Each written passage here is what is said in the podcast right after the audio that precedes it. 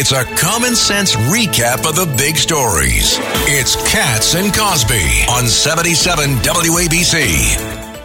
And joining us now is our very own Sid Rosenberg, of course, the great host of Sid and Friends on WABC Radio. And Sid, you are right there in Israel. You're joining us from Jerusalem. Give us a sense of what it is like there. Well, it's been amazing, you know. And um, if you've listened the last couple of days, I've thanked John and Margot a thousand times, not because I'm, I'm looking to patronize them and Chad but because giving me this opportunity as a nice Jewish kid from Brooklyn who's been to not one but two yeshivas, including Solomon Schechter High School way back when, I never got here. You know, we came close, Rita and John, two years ago when my son Gabriel got bar mitzvah. And by the way, John, you and Margot were there for that. Thank you so much. But we never got here. My dad, who I talk about all the time, who I love and miss desperately, he never got here. So to be here to be praying at the Western Wall, the Wailing Wall on Monday, saying a prayer for my father, John Margot, all of you at WABC, Rita.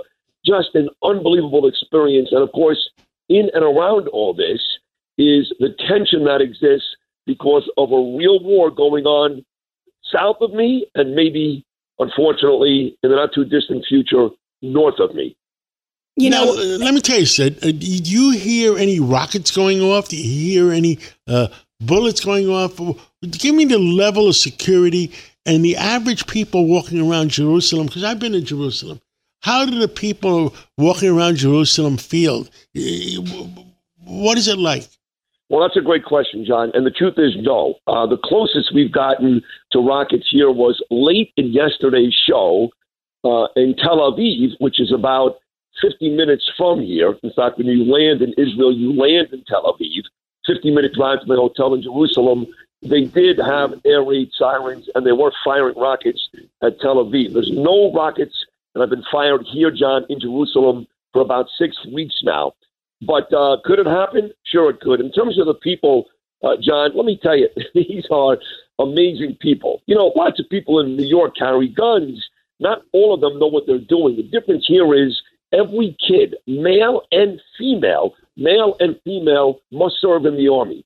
So when you run into a teenager on the street or somebody in their mid 20s, they're carrying guns and they know how to use them because they've served in the Army. So, look, John, to your point, there is tension.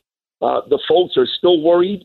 We spent time this morning in Gush Etzion, which is just outside of uh, Bethlehem and just outside of Efrat.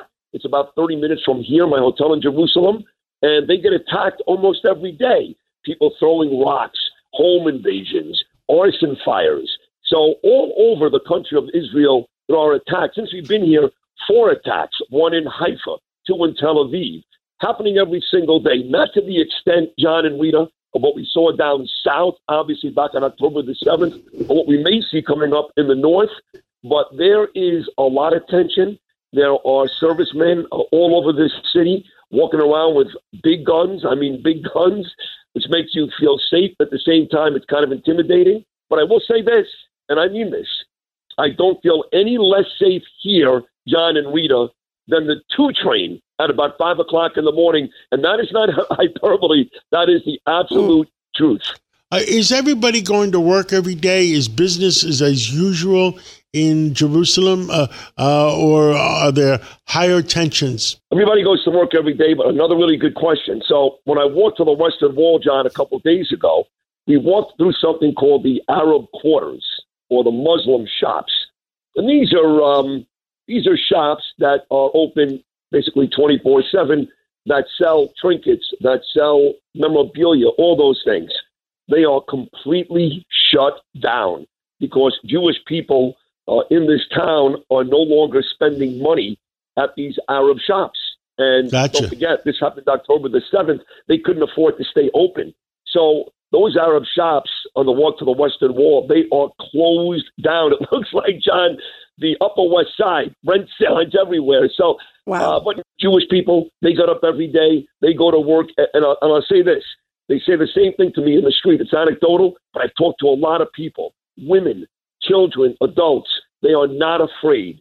They are not afraid. They don't like it. They don't want war. They're very anxious about what could happen up in the north between Hezbollah, Lebanon, and, and the new attacks. But uh, they are not afraid. They go to work.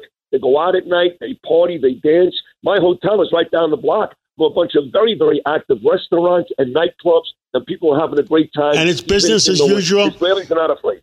Wow. Now, let me ask you another question: Has tourism dried up, or are there still people coming? Another good question. Uh, it has not dried up, but it is down, John. To be completely honest, it is down, and that's yeah. I mean, right now it's so dangerous. You know? Yeah, but yeah. it's not. See, that's that's what I want New Yorkers to know. And John, it's not it's dangerous not because everybody has their eyes open right now. Yeah, which is smart. By the way, you know what? Reverse is getting too comfortable. Everybody but the one thing that I think is interesting, guys, is are they worried? Because the one thing we're feeling here, Sid, today is there's so much anxiousness after the attack on U.S. troops. Now we have we've had all these multiple attacks, but we had three well, of them The difference killed. between the U.S. troops but and they're Israelis. What's going to be the tell response? You, Rita, they're used to it. I'm going to tell you, you know? That if they shoot at the Israelis once, the Israelis will will shoot 10 times at them. Exactly. And we're sadly the what, reverse. What the United States is not president. doing right now. Under this president. Well, yes.